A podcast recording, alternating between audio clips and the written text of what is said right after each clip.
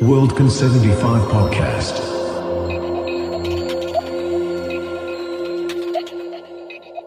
Welcome to Worldcon 75 podcast. My name is Jani Ylönen and I'm joined today by Gary K. Wolfe and John Clute to discuss estrangement, which has been the term for the academic track of this Worldcon. And first of all, I guess we could start with something fairly, I guess, well, both particular to you and in general. How would you define estrangement in the context of SF? You can take turns answering first and then, you know, discuss what you said. We're discussing this at lunch, as a matter of fact. Mm-hmm. Uh, the, I, I, think the use of the term in science fiction derives largely from Darko Suvin's book Metamorphoses of Science Fiction, in which he essentially defines science fiction as cognitive estrangement. But Suvin himself was a theater scholar, so essentially his concept of estrangement was borrowed from Bertolt Brecht, uh, who described this as a theatrical kind of gesture that's made in dramas like the kind of dramas that Brecht was writing. And I, what we were talking talking about earlier, John and I, was that the term estrangement has to some extent escaped Suvin's original intent. And necessarily. Mm, well, necessarily, but cavalierly as well. I always took estrangement in the original cognitive estrangement model as an incipient, as a way to, as it were, to begin the narrative of a science fiction story, to indicate, to give a marker. It did not, to my mind, ever constitute the essence of that narrative. And it was for that reason that cognitive estrangement as a form of defining science fiction tended to reduce science fiction to only a, a very small number of texts which were rigorous enough in their main maintenance of a contrast. Estrangement is two things. It's the estrangement and that which is disestranged from. And that maintenance of that dissonance was something which very few texts managed to accomplish. And I think it can be questioned as to whether it was entirely necessary to attempt to do so. It's not a humanly possible mental maneuver. We need to familiarize ourselves with the estranged narrative, not maintain its estrangement in that sense. Well, since you mentioned that uh, only few, so to say, particular works of science fiction fit to that Suvin category. Perhaps you could give our listeners a few examples of such works and how does estrangement work in them? Give kind of examples of what Suvin means by estrangement from a, a novels or short stories. I don't remember whether he actually instanced any texts. No, I don't think he did. But he, but he did do a, a subsequent volume called Victorian Science Fiction in the UK, which was essentially a bibliography of works which he said should be excluded from the world of science fiction because, uh, not because they lacked estrangement, but because they lacked the cognitive aspect. And the cognitive aspect was crucial to him because estrangement could include any degree of fantasy or science or, or, or horror or stories or supernatural stories. We needed to recognize in which, in which pattern the estrangement occurred. So simply introducing supernatural elements was estrangement, but not cognitive uh, in a sense. So the ideal estranged narrative would be a dystopia or a dystopia where a constant presentation of the nature of the difference between that world mm-hmm. and the abandoned, left behind, non-exemplary world, the mundane world would constantly be held in, in mind. What Darko was thinking of was probably a traditional utopian or dystopian text. He would mm. probably have instanced novels by H.G. Wells. Um, he could probably instance a modern utopia as a piece of fiction in terms of estrangement and cognitive estrangement. None of the rest of us would have read that novel, that piece of work, as a fiction. But I think that's the kind of ideal towards which he was pressing. Well, I think it's also important to remember that Suvin, at least, was operating out of not just a theatrical history venue in a sense, but from as a Marxist. So the utopian dystopian contrast became very important to him. There, an example of a work that uh, I don't think he mentioned, uh, but that was for a long time classified as science fiction and really no longer is, would be C.S. Lewis's trilogy, Out of the Silent Planet and um, uh, Perelandra and That Hideous Strength, which are essentially fantasies disguised as science fiction, in which you would argue, I would argue that the cognitive element doesn't really work at all. In other words, he uses planets in the way that fantasy writers use fantasy worlds. So, uh, from, from the rationalistic approach of, of Suvin and, and others, that really is science fiction only in a metaphorical sense. And I think one might suggest that estrangement, cognitive estrangement as a concept, is not only narrow, sometimes impossibly narrow, mm. extremely useful um, 40 years ago, but that if there is an enterprise that science fiction or consider itself um, primarily focused on now, which is a perhaps radical suggestion to make, is that it is not the estrangement, the cognitive estrangement allows us to view a mundane world that we are looking for. We are looking for forms of recognition of that world that are much more direct. Um, the urgency of the times demands more immediate kind of responses, I think, than this kind of operation, which, as I said, I was always suspicious of from the get-go. I was suspicious of it because it was essentially and remains a conceptual rather than a narrative definition. In other words, cognitive estrangement describes a pattern of thought. It doesn't describe a pattern of story. And science fiction has fundamentally been a form of story which has certain restrictions upon it. But I don't think any genre can be defined without looking at its narrative dimension and what kind of stories it tells. Ultimately, in a sense, taxonomical. Mm-hmm. And taxonomy is the, the dead elephant in the kitchen. To my view, destructive of any proper understanding of the um, fantastical or any other kind of literature. You have to understand how something is told, how the recognition works before you get anywhere at all. And the fact that neither of us can think of a text that Darko Suvin suggested as an exemplary narrative to present the concept of cognitive estrangement to a world which would be able to make use of that exemplum. That in itself strikes me as telling. It's a problem with any kind of literary theory to some extent. The other text, the, the parallel text, I mean, Suvin's Metamorphoses is a very influential book in, in, in, the history of science fiction, a comparably influential book in the general history of what John now calls fantastica was Tzvetan Todorov's The Fantastic, uh, in which he defined a genre of the fantastic so narrowly that essentially Henry James's Turn of the Screw was about the only example. And the Saragossa, he, he, could come up with three or four examples because uh, his notion of the fantastic is that it resolves uh, into the marvelous, it resolves into something supernatural, or it becomes science fiction. And the, the genre of the fantastic was only this narrow balance, this tipping point between one or the other. And very few works met that definition, just as really, really very few works uh, Suvin's definition. Okay, so Suvin didn't define many, and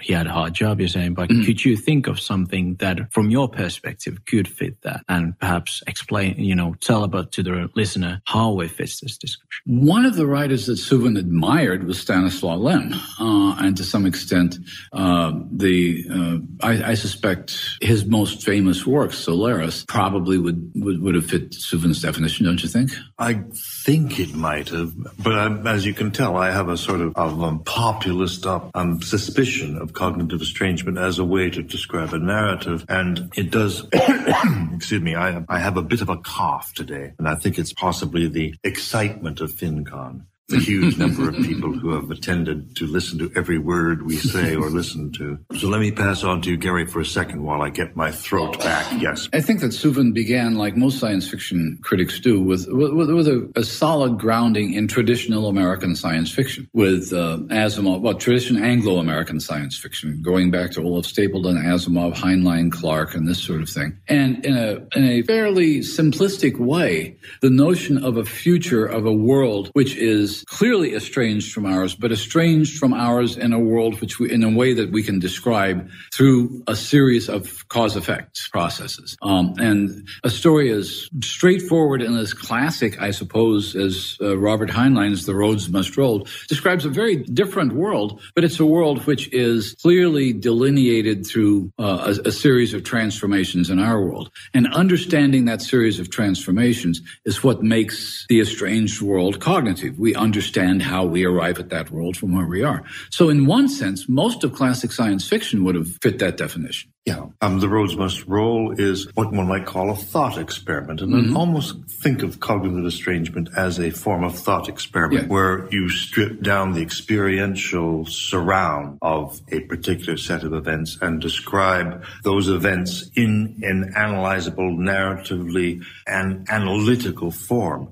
which is not natural to us. And it's not natural to science fiction readers or to readers in general. Once again, a reader is almost certainly originally going to enter a science fiction story to experience that world. And to describe that experience in terms of cognitive estrangement seems somehow rather not to capture the essence of the moment to moment reading experience. So cognitive estrangement is a tool that can be applied more often by academics and by readers in general who find that cognitive estrangement as a concept is, has a sufficient acuity, abstract acuity to allow them to extract particular kinds of exempla from texts whose effect on the ground for the reader is entirely different. So cognitive estrangement is very much post factum. It's post facto, and, and, from a critical point of view, from an academic critical point of view, it's one of a number of tools that you could apply to science fiction. But it, applying that tool alone is going to create a distorted view of the field. And what John was just talking about was the experience of the reader. I mean, an, another important theoretical approach to science fiction was Samuel R. Delany's notion of protocols, that what happens to the experience of the reader sentence by sentence, entering a text and moving further into the text, is a much more writerly approach to this sort of thing because it's the sort of problem that science fiction writers need to deal with every time they begin a story. Um, Chip Delany, Samuel R. Delany's concept in the mid 70s that basically you needed to take a story literally before you did anything else with it. Mm.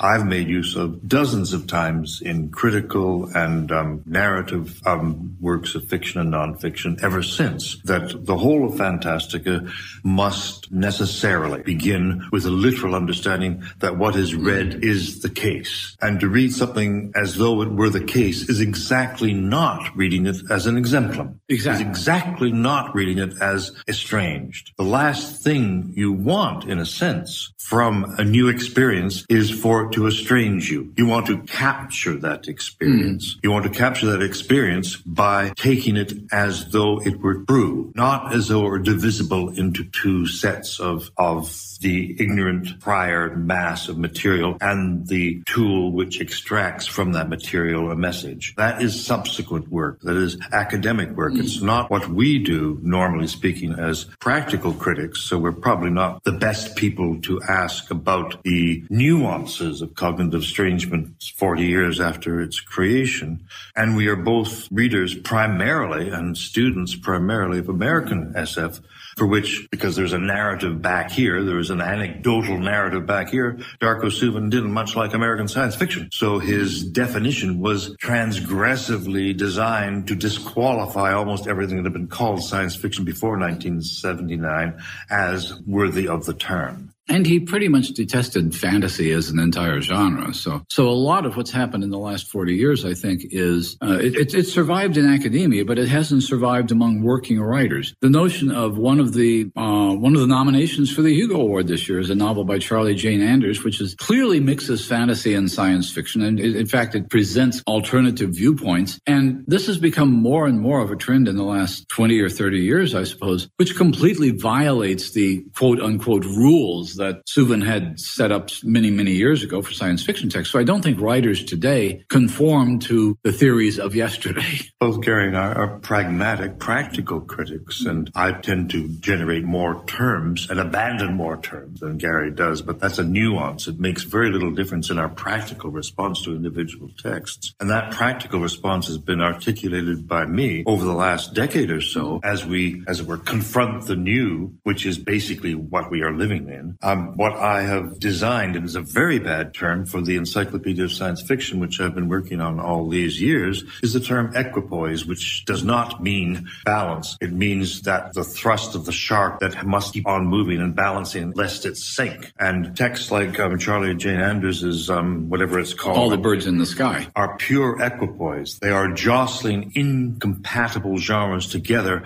as though together they will describe something more complete, as though they will narrate something more complete. And terms like cognitive estrangement don't begin to cope with what in the term of the term fantastica, which mm-hmm. I've been mm-hmm. using, which emphasizes a sense that various genres, various iterations of genres are highly temporary. The, the essence of mm-hmm. these genres is that they jostle, that they change, that they, that they infect each other. There is no pure example of any story, of any kind of story. What there is, is this constant leap leap from one iteration to another iteration. And that leap has little to do with a taxonomic definition. Very interesting. So, well, from what we just heard, basically, Doug Suvin's uh, cognitive estrangement has been, you have basically overruled it in that in sense. But of course, the term. Well, we here, narrated it into the ground. Well, yeah, yes. But here, of course, in Worldcon, the name of the academic track has been 100 years of estrangement. So it has been before 60 years before Suvin. And of course, Suvin has been by many others than you as well, so to say, uh, not, uh, isn't given as much credit credit as it used to be, let's just say that way. How do you feel about the term of estrangement after Suvin? So how does it evolve these days? Because in the f- last few days, there have been several, several interesting, well, presentation in academic travel, different ways to use estrangement. So how is it relevant for the science fiction field today, if not relevant in the way Dr. Suvin talk about? I think you have to make a distinction between the kinds of academic work about science fiction, uh, which uh, of which the academic tract here reflects, and it's reflected in in the scholarship of science fiction, which is always by definition retrospective. And I think to some extent the term estrangement has detached itself from Suvin's original notion to include essentially all of, of what John calls fantastica, which is a very useful term because it includes supernatural fiction and fantasy fiction and surreal fiction and uh, linguistic based fiction and so forth. But that's the academic approach. The approach of fiction writers, to the extent that any of them were ever aware of a term like cognitive estrangement, would be to ignore it and to find out how many things we can do to, to merge and mix and, and, and in term of I used in one of my books, evaporate genres, make them, make them part of a larger literary culture. And I think we mentioned Charlie Jane Anders. We could mention any number of writers. Michael Swanwick was doing this decades ago. A, a narrative, you can't decide if it's fantasy or science fiction or if, or if you need to decide at all. So I think from the author's point of view, the term estrangement is simply one of it, it, it's it's a it's a very broad term for a very broad range of techniques that are available to them. And I think that among writers who think of themselves as genre writers, people who think of themselves maybe as science fiction writers, that range of, of estrangement is much broader than it would have been for writers of 50 or 60 years ago, the writers that Suvin was talking about. And the, the general kind of sense that estrangement itself in the hands of a writer is likely to be a very slippery term because it's very likely if a writer is faced with a question like this, he'll say, yeah, well, it's fucking estranged out there. What I'm trying to do is understand it, grab it, jostle with it, apply the various techniques that I can apply to a story that's not going to drive my reader to suicide. And that kind of concept of estrangement is, as I say, much more intuitive, much more complex cultural um, understanding take on the condition of Homo sapiens in 2017, or the condition of Homo sapiens from World War One on. Because if you're indicating that estrangement is something which begins to have some kind of salience, I would say if you're thinking about 2017 to 1917, mm. you're thinking about World War, World War One, yeah. and you're thinking about the immensely practical efforts of a writer like Franz Kafka to deal essentially with estrangement as though it were an underlying experience, not mm. a discovery. This is all of a sudden after, in the aftermath of World War One, estrangement from our natural history, from our natural bodies, from our natural assumption of male white hegemony. All of these assumptions became toxic, plastic, deeply fragile in the minds of most writers and readers of any sense whatsoever. So that essential estrangement from the flow of history, from the term I use all the time, it's a Roman term, Latin term, haecceity, the thingness, that estrangement from the thingness of history, the thingness of who you are is a hundred years old. And it needs no particular theory to, as it were, retroactively create it. It's, it's where we live. It's where we have lived, as I think you were suggesting, for, for, for a century. And when you mention things such as white male privilege, that raises an issue of estrangement that uh, is probably historically based. I think uh, the, the, First World War is a very good tipping point in the sense of, uh, for example, there was a scholar um, who, who, did a book, Warren Wagar, uh, who discovered that the balance of dystopian fiction to utopian fiction shifted during the World War One era. I mean, uh, the balance of uh, catastrophic fictions shifted during that period. In other words, Prior to World War One, most of the novels of uh, worldwide catastrophes dealt with plagues and comets striking the earth and earthquakes. Afterwards, the worldwide catastrophes were made by humans. And this is all within this overall context of what essentially amounts to white male privilege. And I think if uh, having talked to some writers who clearly felt estranged from the beginning, you talk to writers, I used, used to be on a couple of panels with Octavia Butler. She was writing from a position of estrangement beyond that that Darko Suvin could ever have understood. Uh, to some extent, Chip Delany in uh, making uh, non-white gay protagonists the center of science fiction adventures that were essentially space operas was writing from a position of estrangement, which was not the kind of intellectual, quote unquote, cognitive estrangement that Suvin was talking about. It was genuine cultural estrangement. It was writing out of a perspective that this is a genre which has not included me and now I want it to include me. I recently did an address um, on the lessons that we need to learn lest we repeat the mistakes we made. If um, those who do not understand science fiction are condemned to repeat it was the title of the of the piece, and I said quite a bit of what Gary is just saying right now about the way that the hegemonic SF that we are all very familiar with, which is basically English language and basically American for most of a century, did have huge exclusions, and those exclusions were in themselves obviously estranging to much of readership only slowly grew to understand that. But to shift the topic very slightly to science fiction or fantastica as a whole in the last century, when we go to England, British science fiction, we need to use the term scientific romance. And scientific romance novels, Stapledon is an example of a scientific romance novelist, and so is Arthur C. Clarke later on, and many, many others who are less well known. Um, Wells himself was a scientific romance author, um, will tend to create protagonists who cannot by charisma solve the problems of, of estrangement. They are evolutionary observers who watch what is happening to the world. It is very significant if we're thinking about the last hundred years that the scientific romances published in England and not published in America and probably not translated very often into other European languages. The scientific romances of the 1930s 30s by people like Alun Llewellyn or John Gloag or S. Fowler Wright,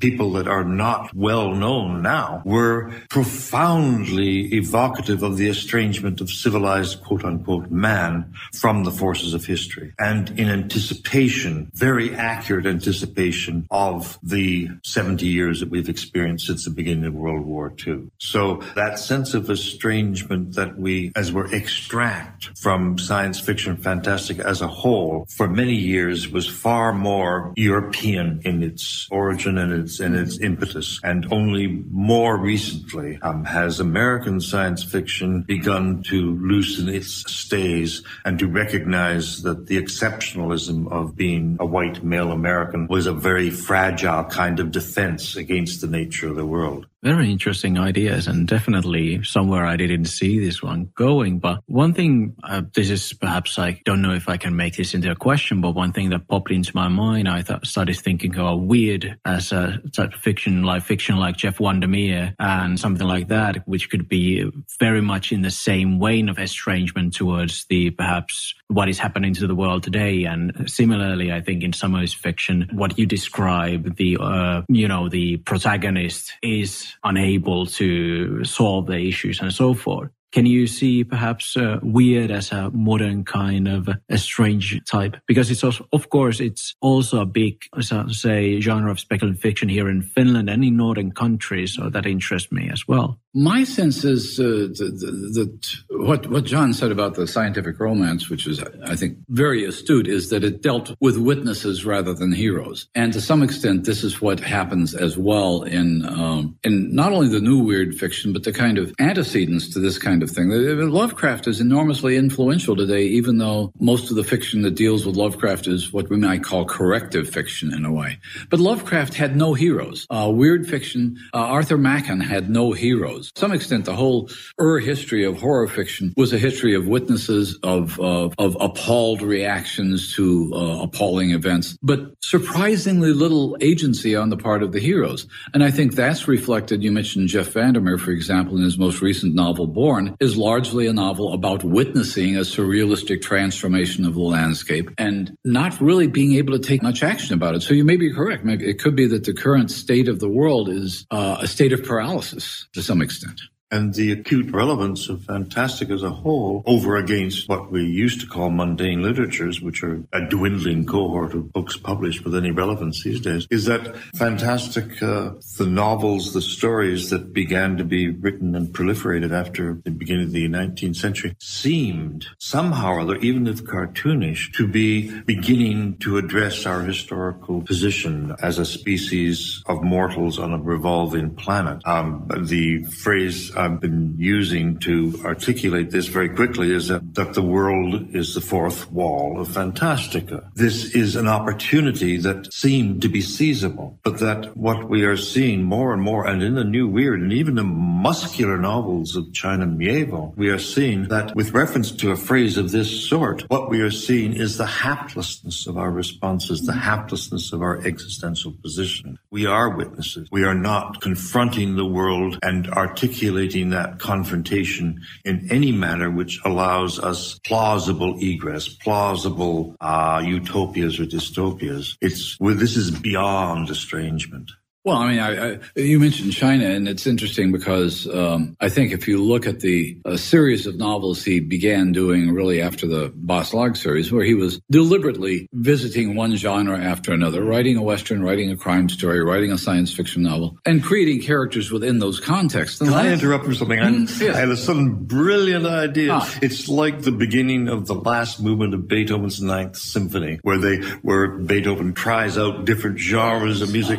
The tragedy is that China has not got a ode to joy uh, nor any of us have. Right, no, and I don't think sorry, that, that, was an interruption. I don't think that's where he's heading with this either. No. But it's interesting, the last two novellas he's written, they're short novels, which are very personal to him. Uh, the, this Census Taker and The Last Days of New Paris are, again, paralyzed. I mean, they're, they're so, The Last Days of New Paris is a celebration of his love of surrealism, but surrealism is an observer's, it, it, it's, a, it's, it's, a kind of a dreamlike, uh, it's not even a set of narratives it's a set of images over which you have no control. So to some extent, he's returned to this passive observer kind of narrator, or in the case of, of the census taker, and the world is changing around him. And the best he can do is try to understand it, but not really try to change it. There's lots of reasons for Picasso's contempt for surrealism, and one of them is that isn't muscular enough to, um, as it were, at least as it were, go into that good night without noise, without human noise. That human noise is what, at the moment, we seem to have left in terms of structuring our effective responses to the engines, the multiple engines of the world, which we no longer seem to be controlling. But does that mean that paralysis leads to surrealism? Because you mentioned Jeff VanderMeer who uses enormous amounts of surrealistic imagery in his, in, in his work. And his works are paralyzed. And, and because his, his, his, his, narratives, his accents are paralyzed, they're ineffective. Uh, the best they can do is survive. Uh, and, and this has become more and more, uh, I think, a, an image of the new weird. I'm not sure that science fiction itself generally moves in this direction, but I think a large part of the appeal of the new weird was, uh, was that sense of trying to deal with a sense of paralysis in much the same way that writers like Arthur Machen or David Lindsay tried to deal with the sense of paralysis after World War One. I'm thinking of Dying Earth novels. They they tend to the surreal. They do not tend to, as it were, the Picasso-like muscular defiance of the night. And there are reasons for this. It all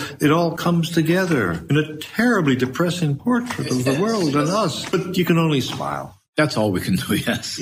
Yeah. Yes. Yes. Okay. You mentioned uh, something that came into my mind just when you're talking about how the world is today. And of course, it's VanderMeer is definitely connected to the ecological state of the world. And this is something that many, I think, weird, new weird uh, writers discuss. Is this something that is perhaps better in the grasp of new weird writers than uh, what might be strictly called science fiction writers? This sort of helplessness towards the world, towards the what is happening or bound to happen at this stage, I guess. We have been sort of saying that science fiction itself as a classically definable genre probably doesn't in any really interesting sense survive at the moment. That there are examples of our fossil less legacy examples of particular particular types of science fiction, and we don't have to name names about various forms of space opera, the various forms of um, virtuous thought experiment. I will name a couple of names, as a matter of fact. Kim Stanley Robinson's New York 2040 and John Kessel's The Moon and the Other are both very deliberate uses of science fiction tools to create futures that could only exist if science fiction tools, which include, as it were, an exclusion of that which is not relevant to the story in a very much more rigorous and visible way than a normal novel will exclude parts of the world which are not relevant to it. The only way these novels can create a viable answer to the problem of 50 foot raise in the mm. ocean levels in New York. 2140. 2140, yes, not 2040. Stan Robinson gives us a hundred years more than many of us think we're going to get. Um, and The Moon and the Other, which is set almost in exactly the same year and which posits a series of utopias on the moon. Kessel is far too kind to actually describe these utopias in terms which merit their destruction, although he does end with the destruction of one of them, which is more of a, a science fiction narrative uh, trap than it is a, um, a conclusion. So science fiction now may be best seen as experiments which exclude much of the world that we know that we are mired in so as to extract some kind of theoretical answer which may bring us back to something like estrangement, but it doesn't bring us very far, I don't think. It doesn't, and I think the, the kind of paralysis we were talking about, does the new weird deal with this more effectively than science fiction, um, is asking to compare two completely different kinds of narrative strategies. And uh, to some extent, if we're in a kind of historical knot and we can't figure out how to get past this place, then one way of dealing with that sense of being in a knot is the new weird. The Stan Robinson novel, New York 2140, uh, acknowledges the knot is there and simply begins on the other side of it. The disaster has happened. He, it's an interesting disaster novel, which is a comedy to some extent. It's, uh, it's, it's a question of how we will figure out how to survive the, the horrible paralysis that Stan has been writing about for decades, which we now call global warming essentially, is almost at a point of paralysis, almost to the point at which you cannot do anything about it. You accept the disaster. And this is happening more and more, I see, in science fiction narratives, where you don't have awful warning narratives. Even Paolo Bacigalupi, the other great environmental novelist in science fiction, is setting his novels in the post-flood stages of the world. In other words, we are not going to turn back the clock on this horrible thing that's going to happen, but we're going to deal with survival afterwards. And so they become new world novels. They become new world stories. Yeah, exactly.